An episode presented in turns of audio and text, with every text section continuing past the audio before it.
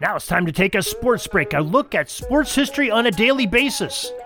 Hello, my friends of sports history. This is Darren Hayes of the Sports Jersey Dispatch podcast. Welcome once again to the Pigpen, your place for all things great in sports history, and welcome to your sports break as we go through the May 5th celebration of sports histories and Hall of Fame birthdays uh, for sports on this day. And uh, before we do, let's make sure that you're aware of our newsletter. It comes out each and every day about 6:30 a.m. Has some great sports history in it, some events that are happening on PigskinDispatch.com and JerseyDispatch.com, as well as our podcast, YouTube channel channels, and many items that come on the Sports History Network as well. So before we uh, get into that, you know, I just want to make sure you're aware of that. You can sign up by going to the show notes of this podcast or at the top of pigskindispatch.com or jerseydispatch.com. Totally free, cancel at any time. Now, let's get into this history of May 5th because we have some great people and events to talk about.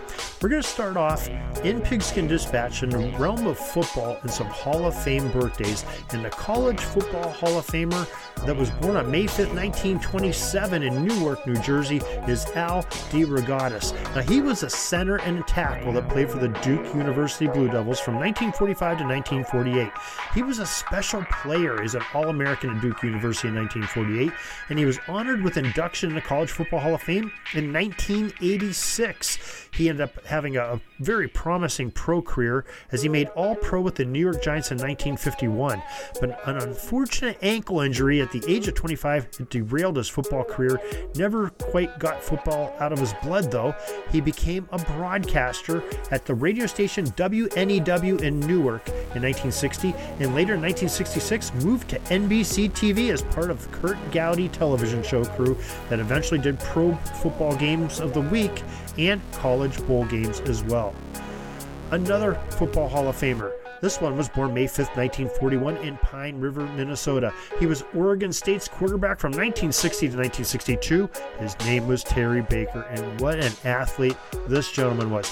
He ended up winning the Heisman Trophy. As a matter of fact, he was the first player from a Western school, a West Coast school, that won the Heisman, Maxwell Award, Scholarship Athlete Award, and a National Football Foundation and Sports Illustrated Sportsman of the Year Award, all in the same year. He's the only player to ever do that.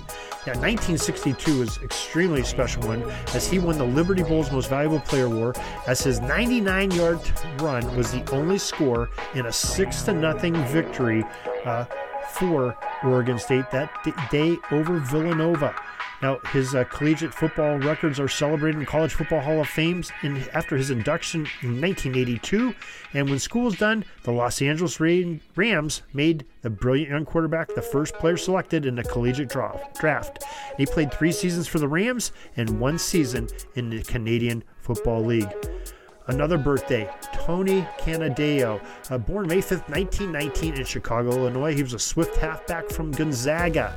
Now, Tony was often referred to in his college days as the gray ghost of Gonzaga.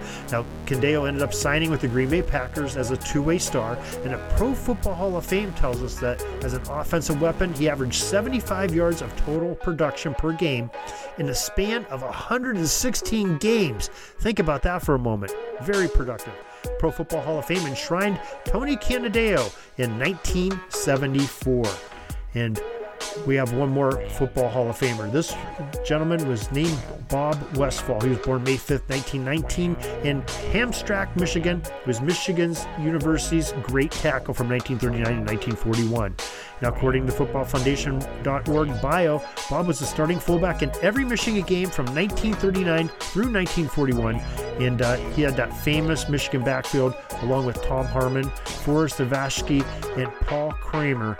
And uh, Westfall was that fourth man in the backfield. Westfall's career yards in three seasons was 1,864. It's amazing he even got the ball at all with the talented backfield like that. So you know he had to be good. And it, that record lasted for as a fullback for 30 years, that yardage. And he received the great honor of being included and inducted in the College Football Hall of Fame in 1987. Now, the football does not stop there because we have uh, great pieces here, and this is actually covers over in the baseball realm too. But the construction began on Yankee Stadium May 5th, 1922, in the Bronx, New York. Now, there are 10 notable gridiron games that were uh, played at this major, major League Baseball stadium. And we have all 10 listed on pigskindispatch.com with a little bio on each of them. I think it'd be great to listen to them. We also have some great uh, rules from the 19th century uh, on May 5th when they took action in 1886 and 1888. I'll let you enjoy those on pigskindispatch.com. So let's go on in our May 5th journey, though, and let's talk about some great uh, events that happen on May 5th. Now, there's no Baseball Hall of Famers or Basketball Hall of Fame or Hockey Hall of Fame members that were born on May 5th that we are aware of. If uh, somebody has one that we missed, please let us know, pigskindispatch at gmail.com. But we do have some great events that happen. May 5th, 1904, and did you ever wonder how you get your name on an iconic award? Well, this next story is a great step towards doing just that because a legendary pitcher named Cy Young tossed the first perfect game in modern baseball history as he and the Boston Americans teammates blanked the Philadelphia Athletics by the score of 3 0. On May 5, 1917, St. Louis Browns pitcher Ernie Koob tossed a no hitter against the opponent, the Chicago White Sox, in a 1 0 whitewash at Sportsman's Park in Illinois. And on May 5, 1925, the Detroit Tigers, Mr. Everything, and center fielder Ty Cobb went on an outstanding 6 for 6 at the plate with 4 runs, 5 RBIs, and 16 TBs in a Tigers 14 8 win over the Browns at Sportsman's Park in St. Louis. Now, that's not all. You know, we have some more baseball coming up in a moment. But let's go to the hockey realm. And the hockeywriters.com website has some, a couple events that uh, really inspired us to talk about hockey history. May 5th, 1966, the Montreal Canadiens beat the Detroit Red Wings in Game 6 of the Stanley Cup Final with, to win their second straight championship and 15th in franchise history. And on May 5th, 1977, Bob Gainey scored twice to lead the Canadiens to a 2 1 win over the New York Islanders in Game 6 of the Stanley Cup Finals. Uh, with the win, they advanced to the final against the Boston Bruins, which they won Lord Stanley's Cup in four games. That was from HockeyWriters.com. Now, we have an event from NHL.com. May 5th, 1966, Henri Richard's only playoff overtime goal of his career, and it's a Stanley Cup winner in that uh, game, and it sort of refers back to that earlier piece that we talked about with the Montreal Canadiens winning it all. Now we go over to the hard courts. NBA.com has a couple great inspiring pieces uh, of many, uh, so make sure you visit NBA.com. Uh, link on JerseyDispatch.com. May 5th, 1969, the Hall of Famers Bill Russell and Sam Jones, two of Boston's all time greats, ended their Celtic careers in a 108 106 Game 7 victory over the Los Angeles Lakers, giving Boston its 11th NBA basketball championship in 13 years. On May 5, 1986, NBA legends Rick Barry, Walt Frazier, and Pete Maravich were among five men inducted into the Naismith Memorial Basketball Hall of Fame. What an honor. NBA.com. Find the link on JerseyDispatch.com to go to more great basketball history. Now we like to stop back into the baseball world and we go to our friend Jay Daniels' site, uh, 80sbaseball.com. And Jay has a, a couple great events that happened in 1980s on May 5th.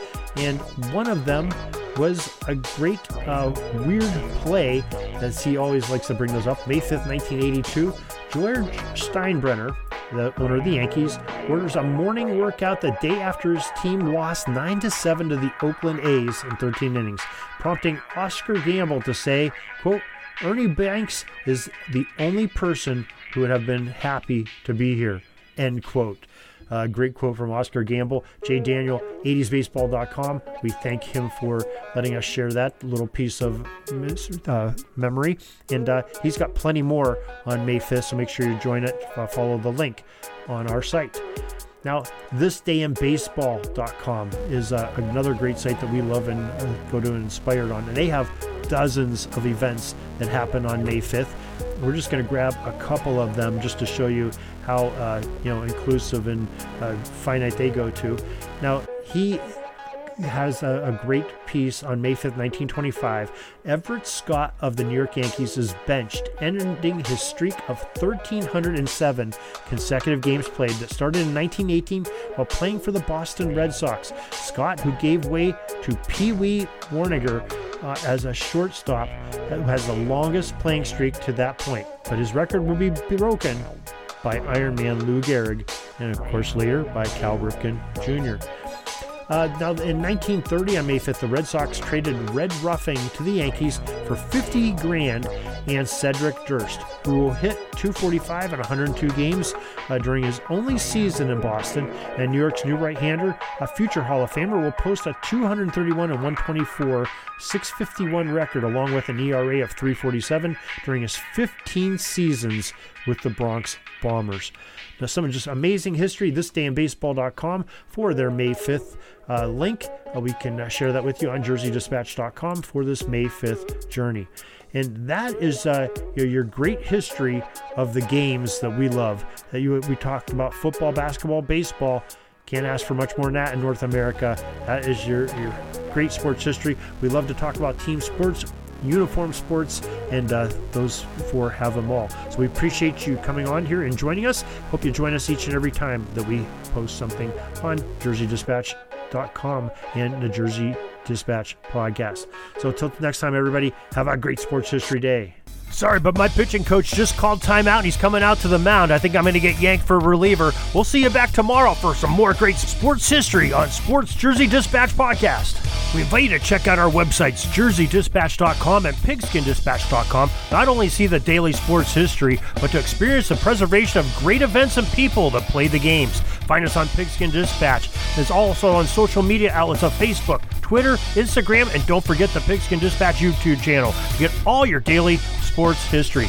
Pigskin Dispatch is happy to be associated with the Sports History Network, the sports headquarters of yesteryear, found at sportshistorynetwork.com.